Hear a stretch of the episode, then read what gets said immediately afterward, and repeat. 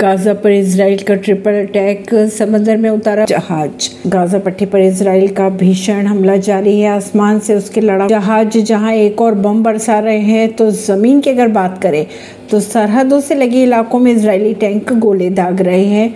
आसमान और ज़मीन के बीच अब समंदर के ज़रिए भी हमास की घेराबंदी शुरू कर दी गई। इस लड़ाई में उसकी मदद अमेरिका कर रहा है। उसके दो विमान, वाहक, जंगी पोत भूमध्य सागर में इसराइल की मदद के लिए पहुँच चुके हैं। अमेरिका के जंगी जहाज़ यूएसएस गेरोल्ड और फोर्ड और यूएसएस आइजन हावर को तैनात कर दिया गया है।